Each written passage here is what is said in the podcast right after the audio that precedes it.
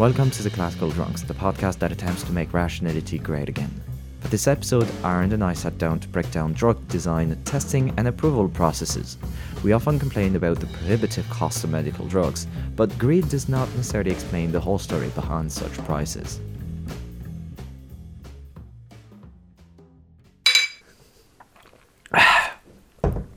As usual, I am your host, Emmanuel, and with me is Aaron. Hey guys, welcome back to the podcast. So, today we wanted to talk about something a bit funny. Drugs. Drugs! The legal kind. Boo! So, healthcare is now, it is a very, very important topic in our public debates. And we're a bit lucky because our friend Aaron works for Big Pharma.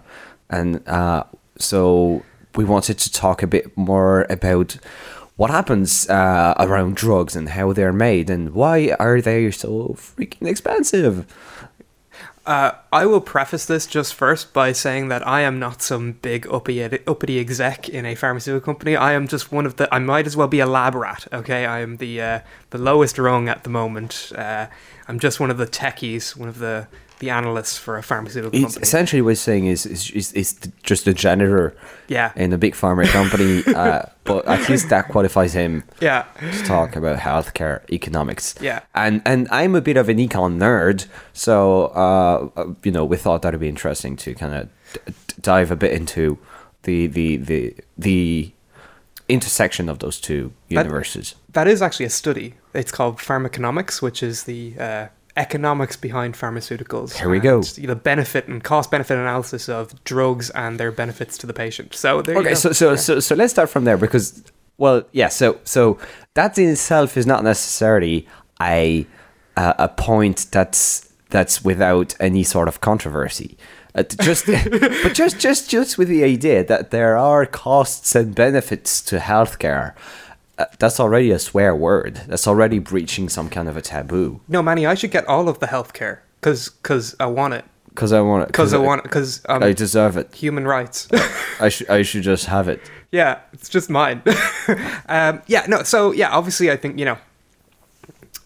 healthcare costs, drugs in particular, cost money to make. That's just a fact of life, and we have to look and weigh the benefits and all that, and the risks as well associated with that drug and the costs associated with that drug. And obviously we don't really do that because we pay for drugs collectively at the moment, either through insurance or through a state health service. So there's not really an incentive for the individual to look at drug costs. Look at drug costs in a more rational way.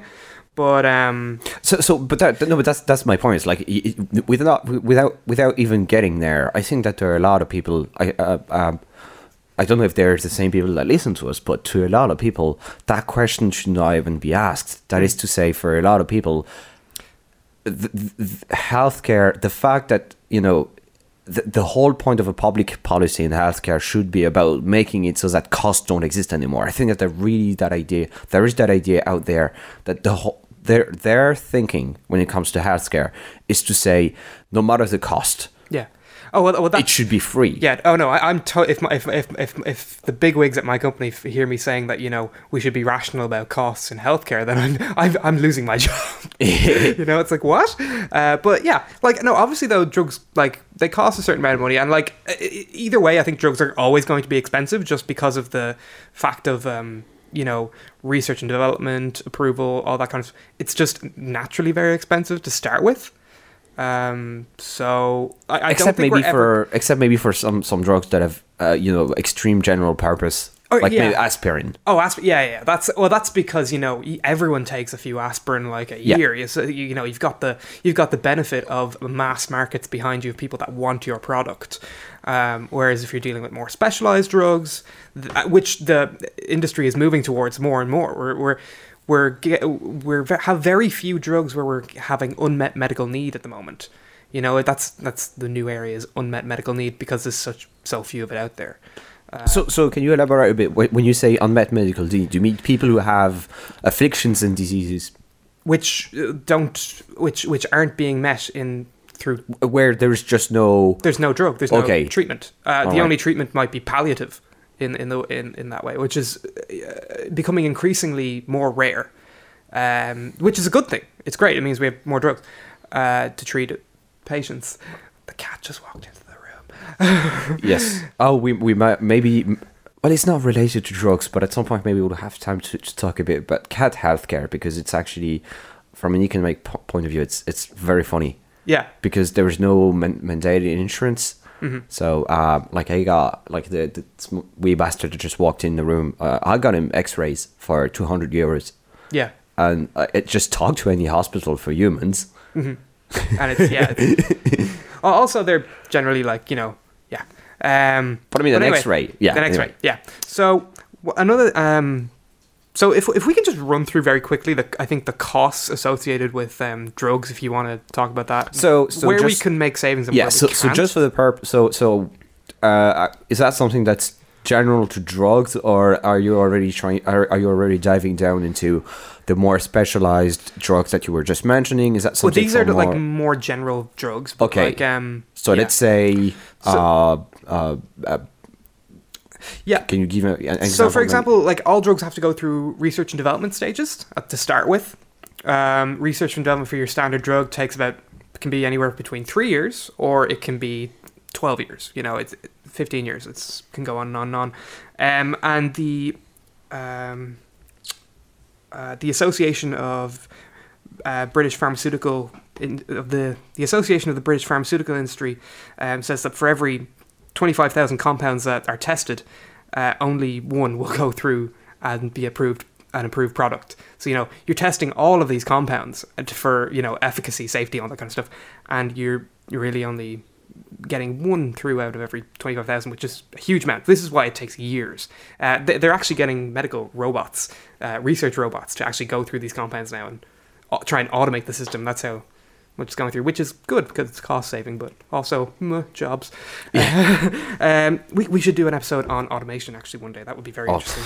Don't get me started. Yeah. So, you know, all of that costs about 2.6 billion then per new drug going onto the market. It is sidelined to R&D. And that's not even taking into account the failed drugs in research pipelines. So, you know, you might have for every, you know, 2.6 billion it costs to get that one particular drug on the market, you might have brought many drugs forward or many compounds forward that you invested hundreds of millions in research and development, and then realize, it's not really working. And those costs have to be recouped for your failures as well. And your failures are much more than your wins in the pharmaceutical industry, so they also have to be accounted for. So let me just recap. So I have some kind of a compound that I've drawn on the whiteboard, mm-hmm. to that's going to be approved. You're already taking from 20. You said 25,000. Yeah, that's according to the Association of British Pharmaceutical. 25,000 to one that gets approved. Yeah, but that does not mean that drug is going to be economically viable. No, not necessarily. That's just, hey guys, we have a compound and it works, and we've tested and we've got it approved.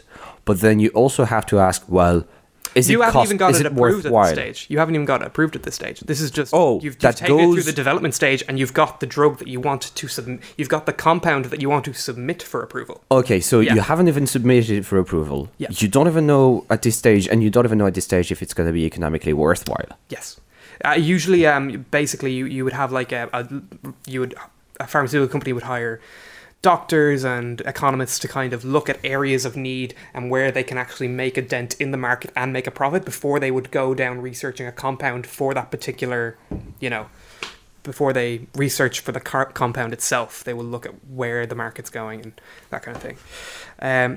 So once we have that, we submit then for trials and approval. So you go through your preclinical trials then with your FDA, the FDA knows about your drug at this point once it's gone into preclinical trials. That's where we're basically doing tests on animals, which are phenotypic trials. So you're seeing how the drug works in a system, aka the body, and that's usually done in mice or primates or that kind of thing. And then once that you submit you go on to human trials. So you have phase one, which is only maybe 50 people. And it's just to test safety. You mightn't even be testing in actual patients at this point. You might be just testing in, you know, healthy males. We use males to avoid pregnancy, because women getting pregnant can fuck up trials.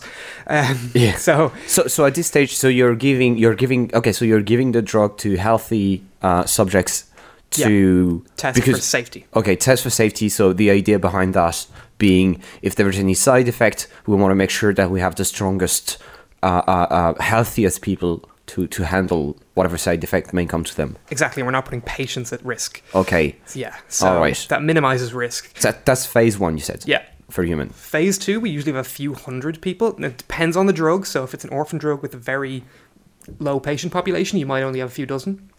But this usually comprises a few hundred, maybe 500 patients. And you need that because you want good data, basically. At this point, we're not looking at whether it's safe or not. We're looking at efficacy. We're looking kind of a dosage as well, what dosages work. And then if it's proved to be efficable, if it's proved to work, we will then move on to a stage 3 trial, which will usually have 1,000 to 3,000 patients. Again, large numbers for good data. This is something the FDA have gone for in recent years. They wanted large numbers because they want it to be statistically very sound.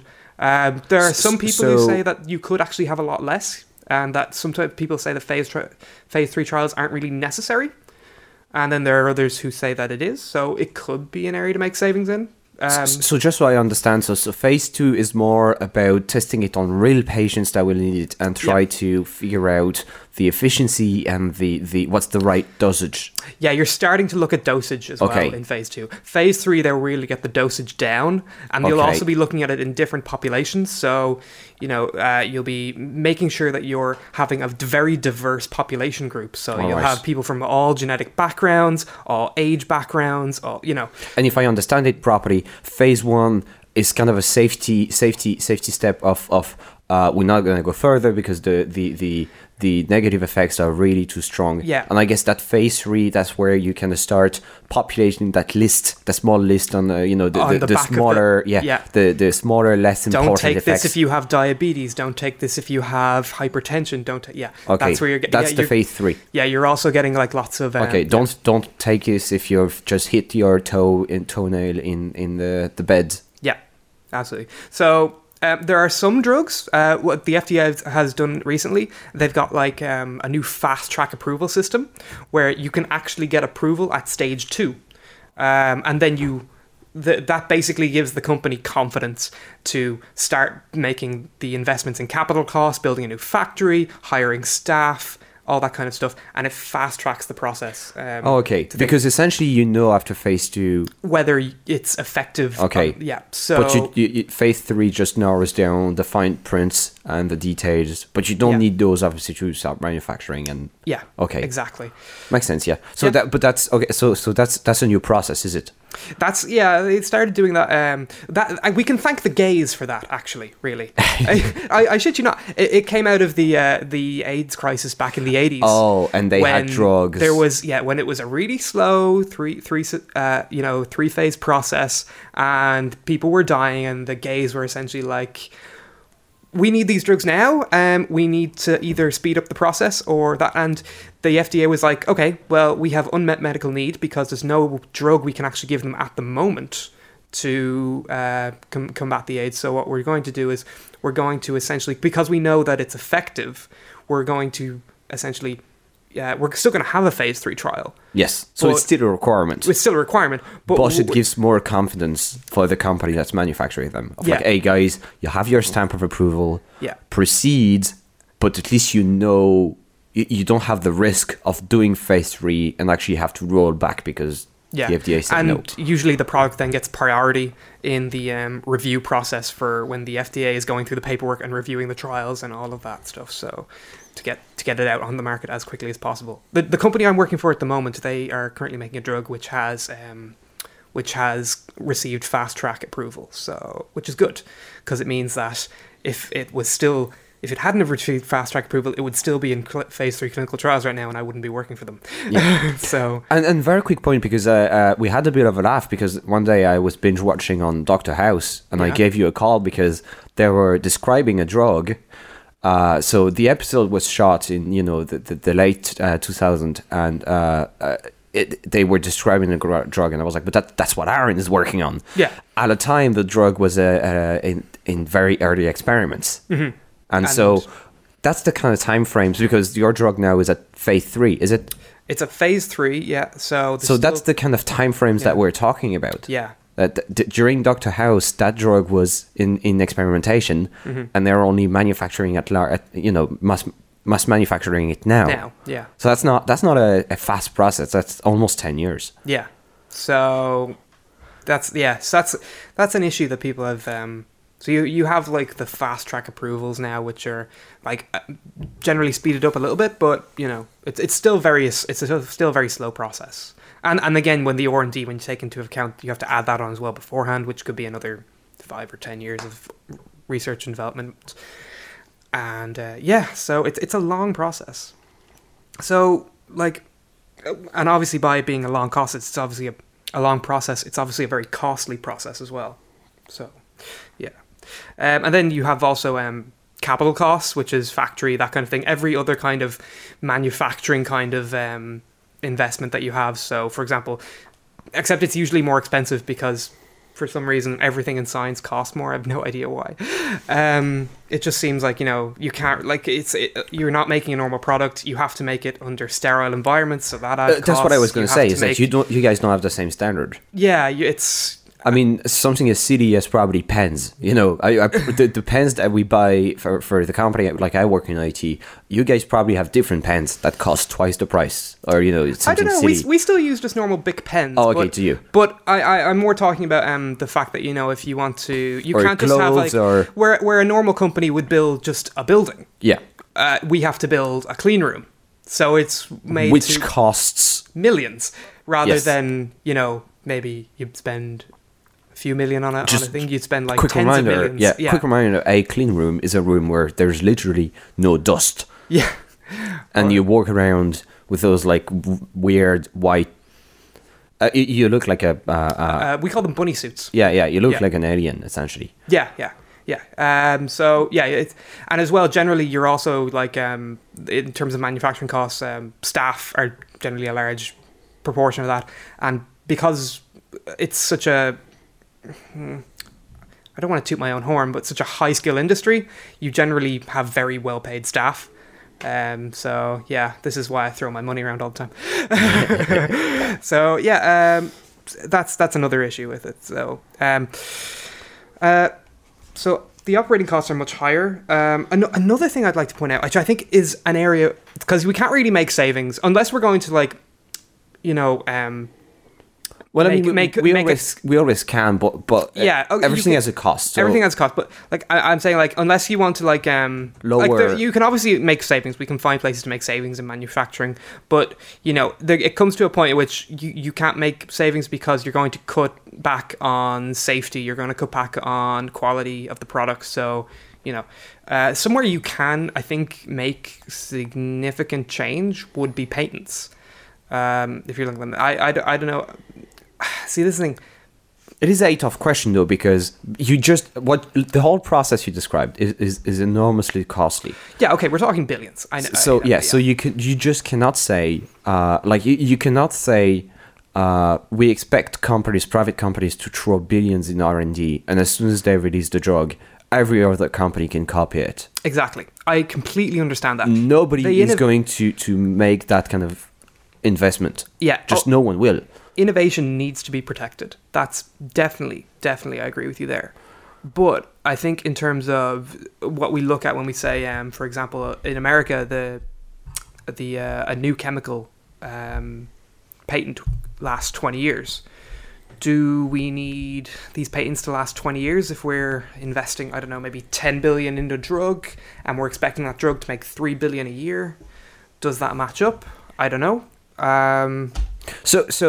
I don't know about drugs. I can tell you quickly about software, because in software, mm-hmm. it's not in Europe, but in America, there's such a thing as patents for software, which is very silly because the life cycle of a software is I mean, you know, it's months. I was going to say, if a software lasts 5 years, that's rare. Mm. Not many software lasts that long. Yeah. So when you have a new drug that comes on the market, What's its life cycle? Generally, as long as it's on patent. After it goes off of patent, what you'll have is generics, which are basically the exact same drug, just made by another company who hasn't invested all of that energy and resources and time into the R&D. They're basically just copycats. Okay, so always right now, buy generics. They're way cheaper. Yeah. So right now it's 2017, which means that every drug made before patented before 1997 is available and can be replicated. I presume, or maybe a bit longer. But what I was going to say is I presume that for most drugs, alternatives are available in terms of generics as of today. Yeah, unless we were talking about, you know, like specific diseases and stuff. Yeah, so there's a lot. So what happened? We're in a very weird time at the moment, because if you look before 1990s. A lot of the drugs were what we called small molecular drugs. We were using old school chemistry to make the drugs, aka we were like getting a big vessel, mixing chemicals together, putting them under certain pressures, certain heats to derive a molecule we wanted, that was therapeutic. So literally cooking. Cooking, exactly. With but on a massive industrial scale, at precise quantities, and under a very sterile environment. Yes. Yeah, that's the only difference. But nowadays, what we're doing is we've got the what we call biologics, which are a godsend in a way, because they allow us to make basically whatever we want. Nearly at this point, we use cells, we genetically modify them, and tell them the protein that we want them to make, the drug that we want them to make, which is great. Because it allows us to make very complex drugs.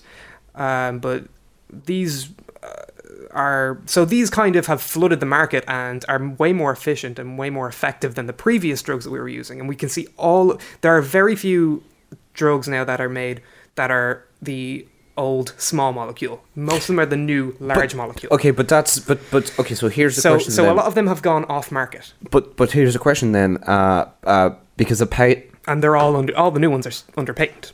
So right, but a patent is on the molecule, not on the fabrication process. So yeah, you see, you can have. So that's what I'm wondering. So let's say I don't know, like aspirin. So now it's not patented anymore. Yeah. Anybody can manufacture aspirin.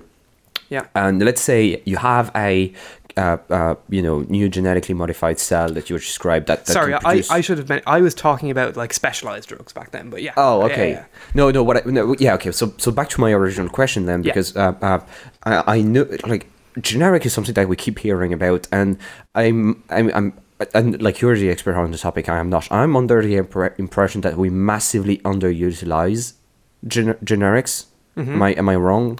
Yeah. So. There's a trade-off. So you can use generics for when it's available. For when obviously. It's available. The issue is that sometimes generics aren't available for the drug that you're looking for, even if that drug was manufactured back in the 90s. For example, we have Enbrel, made by Amgen, released in 1994. It was actually approved, and it went off patent in 2011, I think, based on the. Okay. Weird patent that it got, but 3 years before that, it had a sub. So what they did was they this is the thing, you can have there's an entire industry around lawyers and specialists called evergreening, where you extend patents basically for pharmaceutical companies, and what they did was essentially with Enbrel they patented the protein. These two proteins that fuse together, they patented the proteins. And then what they did was they submitted a patent for the method that you used to fuse the proteins together. And they basically held it up for about 10 years in the actual patent office. Oh, okay. And then they got it approved. So they essentially extended their patent by 10 years because the new approval process for fusing the two proteins together was only released 3 years before, so they got a 10-year extension essentially to their approval.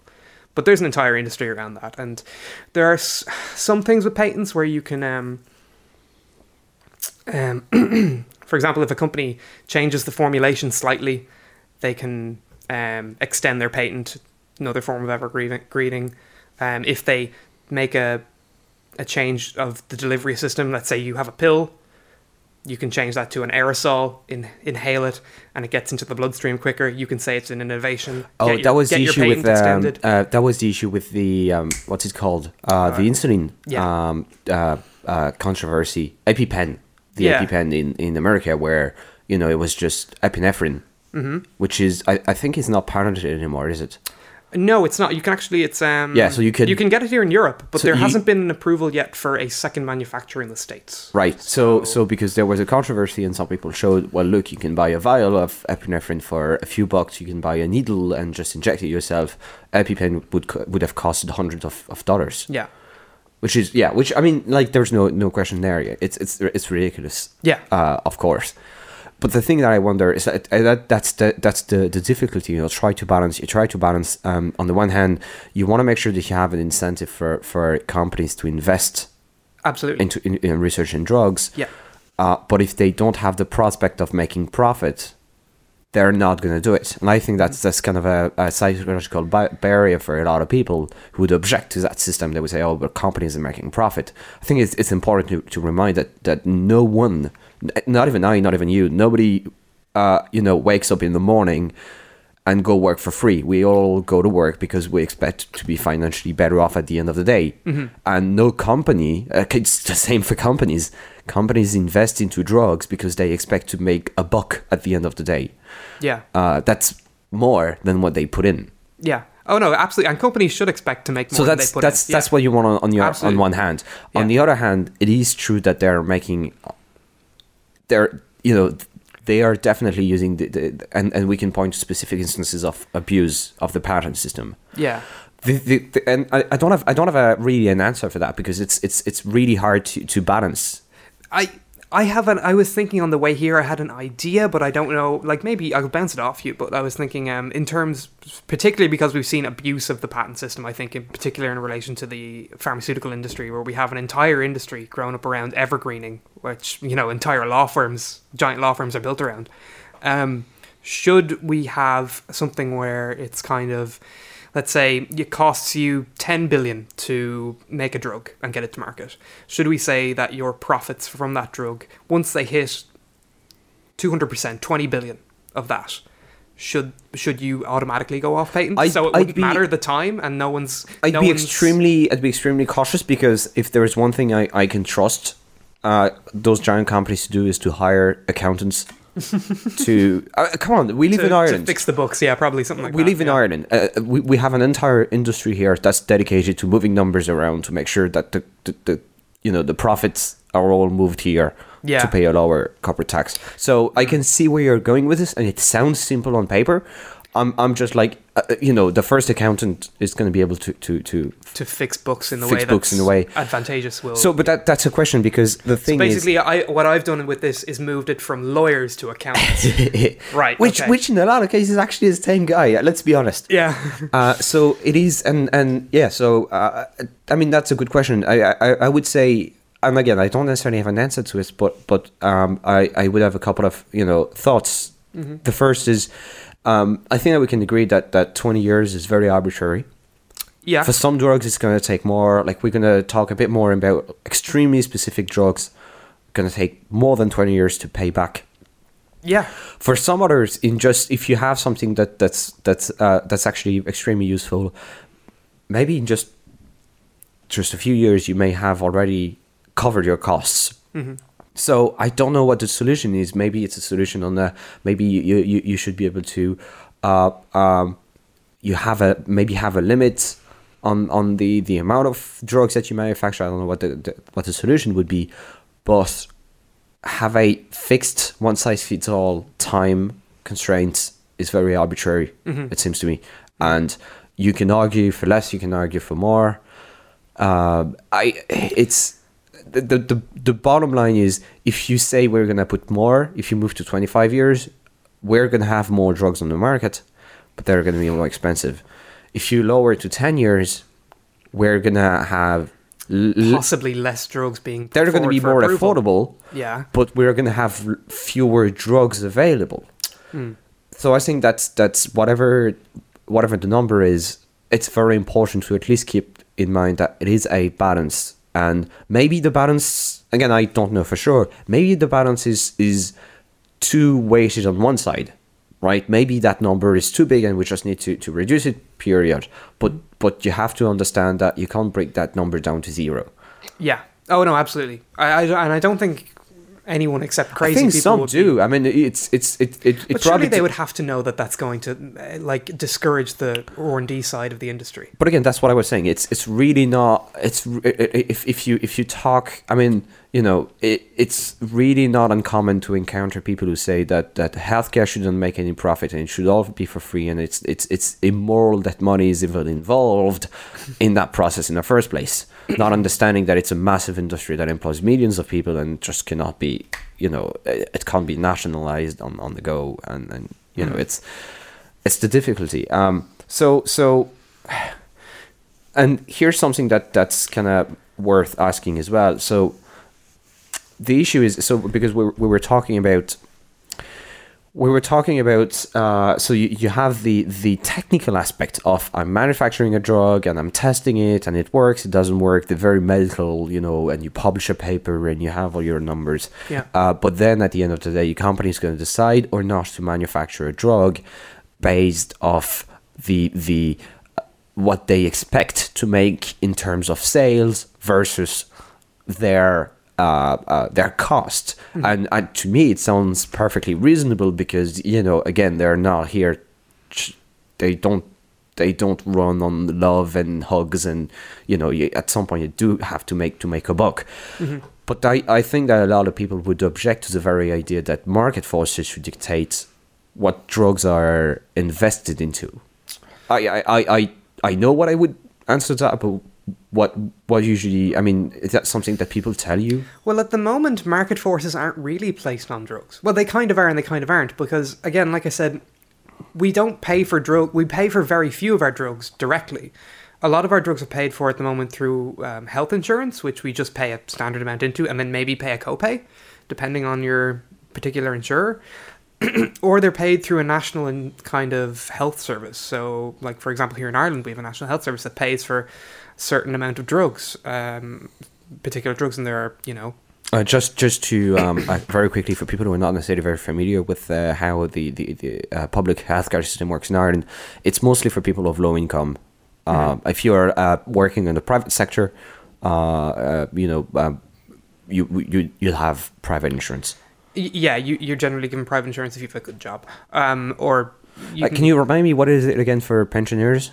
Pensioners, you have, yeah, free healthcare, basically. Public, okay. So it's kind of like an American system where you have a branch for retirees and yeah. and for, okay. Yeah, and then if you're in a lower income bracket, you get free healthcare. If you're in a higher income bracket, it's subsidized. And then you can get health insurance on top of that if you want private healthcare, or if you just want that health insurance to just cover the non-subsidized section of the public system. Got it. Yeah. Or you can just pay out of pocket. You can see already that I'm a young, fit, healthy person that didn't have much of a healthcare expenses outside of, you know, a couple of dentist visits. Mm-hmm. Yeah. You're lucky for the moment. I'm young. Yeah. The drinking habits haven't yet induced any cancer. Yeah. So people are very, you know, as we were saying, because of these reasons, people are very not susceptible to market forces when paying for drugs. Like in Ireland, for example, even if you have, we have what's called a drug payment scheme. So no matter what, it's open to anyone, no matter how much money you earn. And it means a maximum you will only pay €145 per month for any prescription drug. So, well, any approved prescription drug, which is like 99% of them. So, you know, after that kind of amount, there's no incentive to save money because the government's going to pay for all of it. And that's so here's the thing that I've been, and I mean, there are solutions to it, but I think that's really the core question. So anyone who is economically minded knows that the only way you can bring the price down is at some point you have to have a demand for lower prices. Yeah. And there's an issue that you just described. It's that if you don't pay directly out of your pocket for something, you're not going to demand lower prices. You're not going to pay attention to are there any equivalent, any competitor that can provide at a lower cost, a lower price. Now, the issue is it's on purpose, because we want to make sure that anyone has access to healthcare. Healthcare is important, and we want to make sure that this is not just because you're, you're out of a job, it's a recession, and you lost your job. Oh, well, you don't have access to healthcare anymore. That's not necessarily something that we're very happy with. No. So that's something that's a tough question. How do you, how do you balance proper economic incentives where on the one hand, on the other hand, you're saying, just forget the economic incentives. We're going to pay for drugs no matter what, which that combined with the monopoly system we've just described for patents, it means that there is not much of an economic thinking in the system. Yeah, it's a perfect storm, kind of, really. So that's why drugs are so expensive in short. Mm-hmm. So we need to kind of find a way to, one, provide... I'm not saying bankrupt people for wanting drugs. That's obviously not an issue. That's, we want to avoid that, definitely. But that's the question. That's the trick. We do have to make them somewhat, susceptible to... like the financial onus of paying for drugs. So maybe they pay for, a percentage of the drug, or rather than just having a standard cutoff point for where we pay for it. I'll just maybe mention... you pay for 10%. Well, 10%, the problem is if you're talking about a drug that's, you're familiar with those, you have drugs that would require, let's say, €10,000 a year treatment. That's not hypothetical. No, that's complete. Yeah, look at Humira, which costs, which is not covered in this country, and costs $50,000 a year. Yeah, so we don't want a system like that. But we don't want a system like that. I don't want a system like that personally. Anyway. So, so that's the trick, and we don't have time to get too much into the how, the solutions. And again, this is really, the purpose of that episode is just to give a bit more context and explain a bit more what the problem is before we can even try to formulate solutions. Yeah. It's just, we have someone from the healthcare industry trying to explain, guys, we're not making cupcakes. Yeah. This shit is expensive. So even it's only going to get more expensive the more specialized healthcare and medication becomes as well. So that's a very interesting thing as well. So just very quickly to wrap up on patents. Let's say we just scrap patents altogether and we find some kind of a magical system where, we still retain on all that investment. The profit part is not the bulk of the cost. Just the research, as you were saying, you just narrow down. You start from thousands of different molecules, and you narrow down, and you cancel so many of them in the process. Yeah, that's not getting away. That is not going away. The cost of manufacturing, building the factory, with the white room and everything, that's not going away, because you've deleted patents. So those costs are still here. Yeah. That's not to say that pharmaceutical companies don't have very high margins, but that's because they can get away with very high margins because of the patents, because of the lack of consumer but there are the two... for prices. What I was saying is you have the two things. Yes, they're making profits and substantially so. But at the same time, there are a lot of costs that can be ignored. And so even if you remove... What I was going to say is the drug you mentioned, that's $50,000 a year. Humira, yeah. Okay, it's not $45,000 profit and $5,000 research, development, manufacturing, testing. Yeah, that's not that at all. Yeah, I don't know how much it would cost if you would cut on the cost if you removed profits. The actual pure profit, once you've accounted for all the cost, you're not going to have the price of the drug. Yeah. No, I don't know what AbbVie spends on R&D and all that kind of stuff, but I know my company personally that I work for, about a quarter of its revenues every year goes towards R&D. It's about $5 billion a year that goes towards R&D. So it's a huge chunk. It is. Yeah. So I think but that's because my company basically only operates. It doesn't make generics. It only operates on branded drugs. So. And you were going to talk about drugs that are for extremely tight, extremely small markets. Oh yeah, so at the way so we've gone through kind of like back in like a few decades ago, we had the kind of first round of like, you know, drugs that were kind of focused towards the general population, the general big illnesses. So like you had a drug for breast cancer, okay, or you had, you know, that kind of thing. And now what we're doing is in the industry is we're looking at, okay, well, what causes breast cancer in general? How can we narrow in on specific targets, like BRCA1, and say, okay, well, we want to target BRCA1 and turn that off, or, you know, stop. I've heard it quickly, BRCA1 for... Sorry, genetic mutation which causes breast cancer, basically. Okay. How can we target that so that it's not causing breast cancer? But that's not all breast cancer. You're targeting. No, you have PD-1. You have a bunch of other targets. So you're narrowing down on one specific cause. Yeah. So something that individual might have a BRCA1 mutation, which causes them to get breast cancer. But that's not the cause of all breast cancer. So I don't know what the percentage is. Let's say it's 20% of breast cancer is caused by BRCA1 mutations.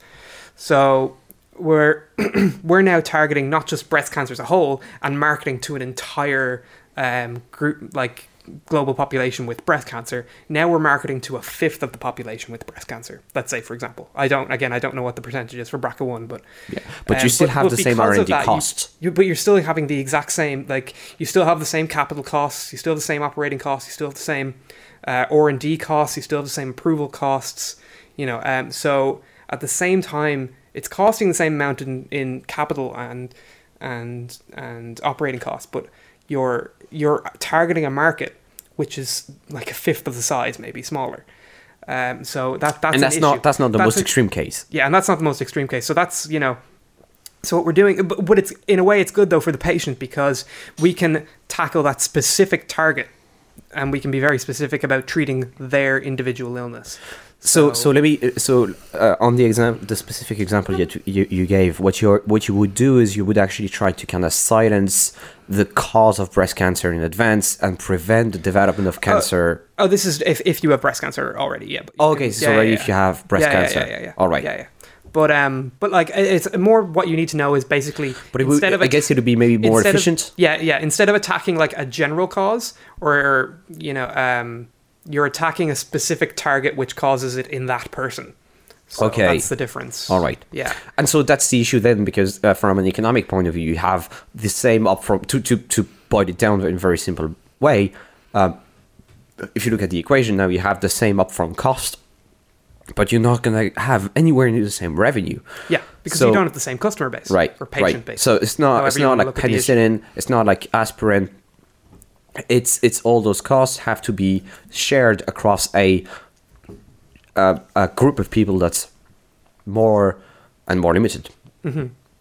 Yeah, there's actually an entire area in the pharmaceutical industry called the orphan medication sector, which in fact deals with very specific very specific diseases that only affect very small patient population groups, like, for example, cystic fibrosis, which only affects 70,000 patients worldwide. One of the new drugs by Vertex only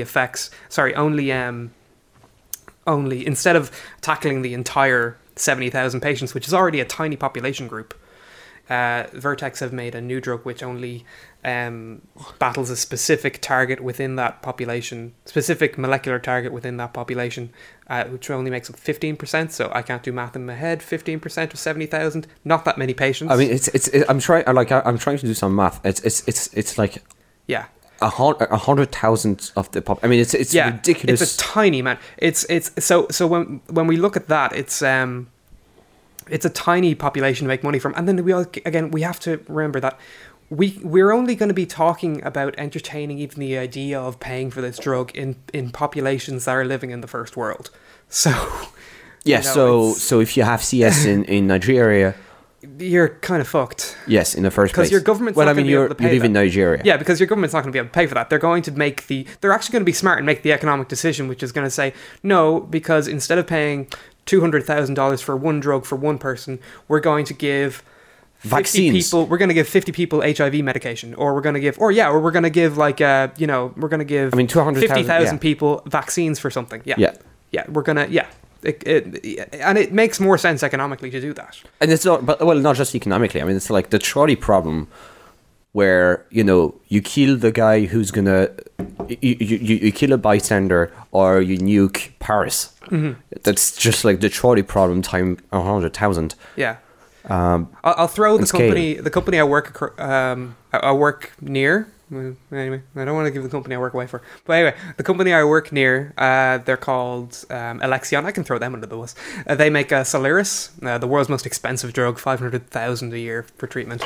It's they actually have, what they do is it was discovered in Netherlands that there was a patient advocacy group, and they were getting funding to lobby the government to pay for this drug. And when you looked into where the group was getting the funding from, guess where they got it from? Alexion. Yeah. So that is, yeah. They can afford that, because they know that, like, the first world, we can pay for that here if we do it collectively. So yeah, that's an interesting thing. So, but that if you take the orphan drug market, which makes up about, in terms of actual price, makes up 1/5 of the entire pharmaceutical industry, revenue makes up 1/5 the entire pharmaceutical industry, makes up 1/1500th of the entire population of patients. So It's a very inefficient system.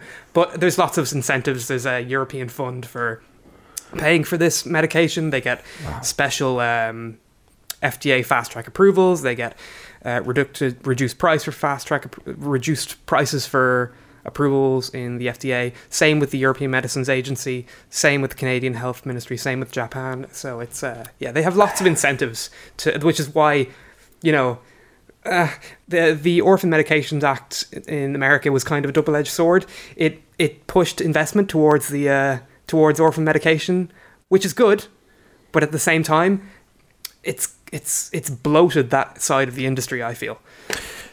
So yeah. It's a really tough moral question. I'd say that's where definitely you get closer to the edge of the kind of questions that get you thrown out of fancy dinners parties. Yeah, when you say, I think that, you know, the economics of doesn't keeping check this person out. Alive is the economics doesn't check out. I mean, if you have, you know, like I always give that hypothetical, you know, imagine you have a child that comes to a hospital emergency and is on the brink of death, but it's going to cost $1 billion to fix up the child. Mm-hmm. Are you morally obligated to pay for that? Or are you going to say, no, we can use that $1 billion in 100 times more efficient ways to solve that issue? Yeah. So that's the, and then more, so that's obvious here because I just said $1 billion. Yeah. Well, is it that obvious for 50,000? Is it that obvious for 12,000? Yeah. So that's the more question that's hard to answer. Mm-hmm. And I honestly, like, I don't blame people, because when these patient advocacy groups for these orphan drugs come out on TV and that kind of thing, and you see a kid who's, you know, that's no fun. It's not. Yeah, it's not good. It's you don't want that, and I totally understand why people, you know, get behind these patient advocacy groups and lobby for the government to pay for these drugs. But at the same time, I think you're missing out then and looking at all of the other kids that could be helped. Well, I mean, what's happening by the same amount of money. Yeah. So look at what's happening all across the West. Healthcare costs have risen in absolutely unmanageable levels. We were talking about the NHS during our latest podcasts.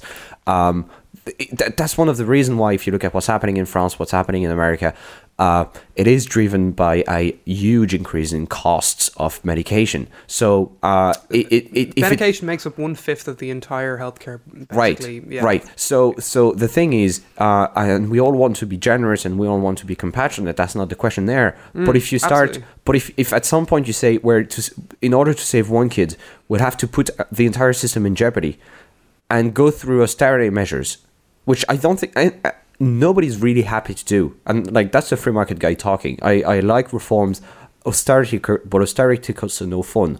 And austerity cuts is what happens when you sacrifice long-term stability for short-term, you know, political gains. Yeah. So you say in the short terms, we're going to pay, you know, some group comes up and says, we want that drug to be covered. And you say, well, I want to be generous and progressive, and etc. So I'm just going to say yes and vote for us. Mm-hmm. But if that challenges the stability of your system in 10 years' time, you're going to have government who's going to have to make cuts that are not going to be fun to go through. Yeah, and you're going to have to make cuts to either the program that you installed, paying for this very expensive drug, or maybe for another program, which is maybe might help a lot more people, but maybe not be as noticeable. Yeah, so that's a tough call. I always say, so for example, one of the leading causes of death, so one thing that I absolutely love is if you look at what kills people, if you look at the sort of unsuspected causes of death, the number of people who die of the flu every year. You were laughing, but it's like... No, I know, yeah. Yeah, it's 300,000 people a year. It's huge, yeah. For something that's so benign. Mm-hmm. Talk about low-hanging fruits. And you have so many preventable diseases. We're talking about resurgence I don't want to give everyone like super... I don't want Manny to scaremonger people in against the flu, by the way. These people who get the flu and die are generally, they're very old or they're very young. They're not people listening to this podcast. True, or they're immunocompromised or something like that. That's true. Or they have complications. No, yeah. So... Oh, absolutely. Yeah. No, you're right. My point was there are a lot of things that harm the population that are not necessarily on TV. The leading causes of death, like I was looking at charts of leading causes of death, the overwhelming majority are self-inflicted. Alcohol, smoking, obesity.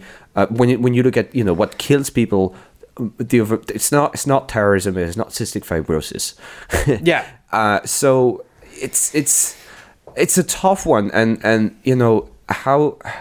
That's where it's difficult to have an objective economic analysis of the situation, because then you start saying, well, we can help on the flu and it kills 300,000 people a year. We can, we've eradicated diseases of the planet of the earth, of the face of the earth, which was is malaria still occurring? Still a thing, yeah. Which one did we? I always get the two smallpox? Wrong. A few decades ago. Yeah, smallpox, polio, a few of them gone now. Yeah, so we've eliminated a fair bit of stuff. Right, so that's the difficulty. It's like except for the anti-vaxxers, they're bringing some stuff back. We should have an episode on them as well. Oh. Anyways, I know, and that's the it's a very tough moral question, because yes, there is such a thing as a cost and a benefit analysis to be made. Mm-hmm. Simply because we don't live in a world where money grows on trees. Or not even money, just when you think about it, it's just terms of resources just don't grow on trees, and time doesn't grow on trees. Right. So I think a lot of people just sit down to dinner sometimes and think, oh yeah, and then the steak magically appeared in the shop and I bought it for money. We have to remember that there are hundreds of jobs behind every single product that we use. So that includes healthcare. So right, so there are ways to bring down prices, but they are not necessarily politically correct. You mentioned we can lower standards. Maybe we can accept that. I didn't say that. I work in quality control for a pharmaceutical company, I did not say that. No, but you didn't say it explicitly, but you said costs are high because we have high standards. We could, but we shouldn't. Right. No, but that's what I mean. That's what I mean. It's like, okay, why is it expensive? You come to me and say it's expensive because, well, we have very high standards of safety. Yeah. Do you want to lower costs? Well, we can lower standard of safety. Which we shouldn't. Which I'm not saying we should. Okay. I'm just saying there are solutions. I'm not sure that they're acceptable. Yeah. That's a good question. Okay. Again, cost and benefits. What's the cost of, we know the cost of the safety standards. We know what the benefits are as well. Are we getting the buck? Are we getting what we want, what we expect out of it? Well, that's a good question. Mm-hmm. But those should at least be measured in an objective manner, and we should be able to say, well, okay, here's what works and here's what doesn't. Mm-hmm. And it may be true, and I know it's going to sound horrible, but it may be true that for certain drugs, the cost outweighs the benefits. Yeah. To society, just because you cannot divest, and I'm making up numbers, but you cannot divest a fifth of GDP to, provide healthcare for a handful of kids, no matter how awful it sounds. You just cannot. Mm-hmm. No, and I think you're kind of right in this term, but I kind of want to say that that's again, kind of the, and the, that's the fringish kind of, but again, that area is growing. It is and it is not, because healthcare costs have risen through the roof. Yeah, it is. And we but know I mean, like, most drugs should be, for people living in the first world, should be fairly affordable. Again, it's kind of, it comes down, like, yes, they're very, but like, again, when you look at drugs, generally you're only paying for them for a year in your life, 2 years in your life, these kind of, unless you're on something, like, unless you have a chronic disease, like cystic fibrosis, okay? Most of us, if we get cancer, we get it for 18 months to 2 years maybe, and then you die, and then you die or you get better, you know. It's yes, it's a harsh, you know, an expensive procedure. Even if we could lower costs, it'd still be expensive, but it's only for a short amount of time, you know. It's not like it's going to bankrupt you forever, you know. So yeah, it's yeah, anyway, it's yeah, but that's I would say that's the difficulty, and that's at least what I hope we've brought to you today, in a sense of, you know, those things are not that simple. Mm-hmm. You can't make such a blanket statement as to say, oh, just liberalize everything, open the market. Well, okay, a lot of people won't be able to afford most drugs. Mm-hmm. But period. That's just that's, so, and we don't want that. Then you have the other extreme that just says, just nationalize everything and have the government pay for everything. Pay for everything, yeah. Well, then there's just no limit to what we pay. Yeah, and then we're just going to have the system collapse. And we just have, yeah, so we'll literally have to enslave the population, the working population, to pay for the medical bill of, and that's not even going to be enough, mm-hmm. because there is no limit to demand. Mm-hmm. There's always somewhere some healthcare problem. Yeah. That's just the reality of life. So how do we manage to strike a balance? And I'd say really that was, I mean, to me, that's at least that's my hope, that we brought to you some insights on well, it's not really that easy. Mm-hmm. It costs a lot of money. Yeah. Right. Thanks for listening, guys. We might come back to this and talk about it again, because healthcare is a huge topic. Yes. So maybe next time talk a bit more about solutions, because we didn't provide many today. That's true. And like we've already, you know, been done longer than we do usually on regular podcast. But okay. We'll definitely come back to it. Thanks for listening, guys. Cheers. Cheers.